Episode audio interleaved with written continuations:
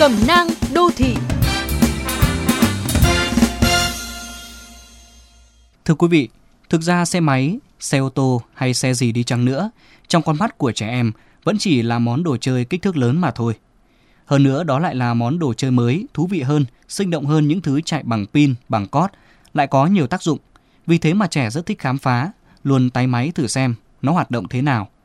Trẻ lớn hơn một chút thì thích thể hiện bản thân bằng việc chứng tỏ khả năng điều khiển, làm chủ những món đồ chơi đó.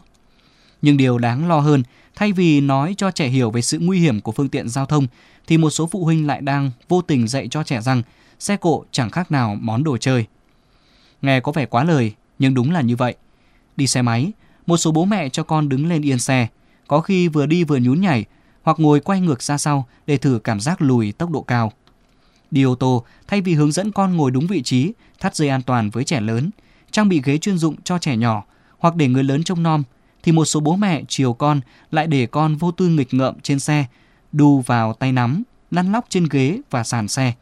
Thậm chí có bố mẹ còn mở nóc cửa sổ trời cho con thò đầu ra ngoài, ngó nghiêng xung quanh với ánh mắt đầy tự mãn vì ta đây nổi bật. Vẫn chưa dừng lại, còn có những phụ huynh làm siếc cho con sau vô lăng, cho con ngồi vào lòng vừa lái xe vừa ôm trẻ. Bằng cách đó, người lớn đã đem cả tính mạng của mình, của trẻ và bao nhiêu người khác trên đường ra làm một trò đùa giỡn. Lại có những bố mẹ sơ suất đến độ để trẻ ngồi trên yên xe máy hoặc ô tô để ghé vào đâu đó trên đường mà quên tắt máy, quên rút chìa khóa. Đã có những vụ tai nạn giao thông thương tâm xảy ra bởi sự đành đoàng chết người này. Phương tiện cơ giới tham gia giao thông được xác định là nguồn nguy hiểm cao độ. Bản thân người lớn vì quá chủ quan hoặc không lường hết được tình huống rủi ro nên mới làm như vậy.